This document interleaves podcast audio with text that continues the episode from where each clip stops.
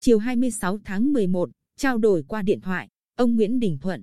Chủ tịch Ủy ban Nhân dân huyện Tuy Phước, cho biết, cơ quan cảnh sát điều tra công an huyện Tuy Phước đã hoàn tất điều tra và kết luận vụ việc ông Võ Tuấn Khanh, trưởng phòng văn hóa thông tin, giám đốc trung tâm văn hóa thông tin và thể thao huyện,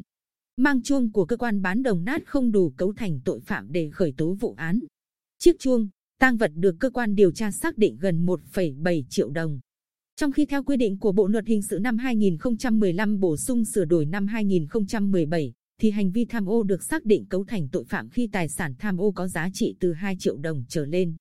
Do đó, cơ quan cảnh sát điều tra công an huyện kết luận, hành vi của ông Võ Tuấn Khanh không đủ cấu thành tội phạm. Hiện nay, hành vi của ông Khanh đang được huyện xem xét hình thức kỷ luật về đảng và chính quyền, ông Thuận xác nhận. Trước đó, người lao động tại trung tâm VHTTTT huyện Tuy Phước có đơn phản ánh việc ông Võ Tuấn Khanh tự ý đem chuông của cơ quan đi bán đồng nát đến cơ quan báo chí và cơ quan chức năng của huyện.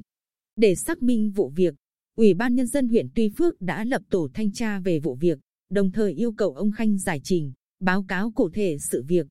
Sau đó, hồ sơ vụ việc được huyện chuyển cho cơ quan cảnh sát điều tra công an huyện Tuy Phước tiếp tục điều tra, làm rõ.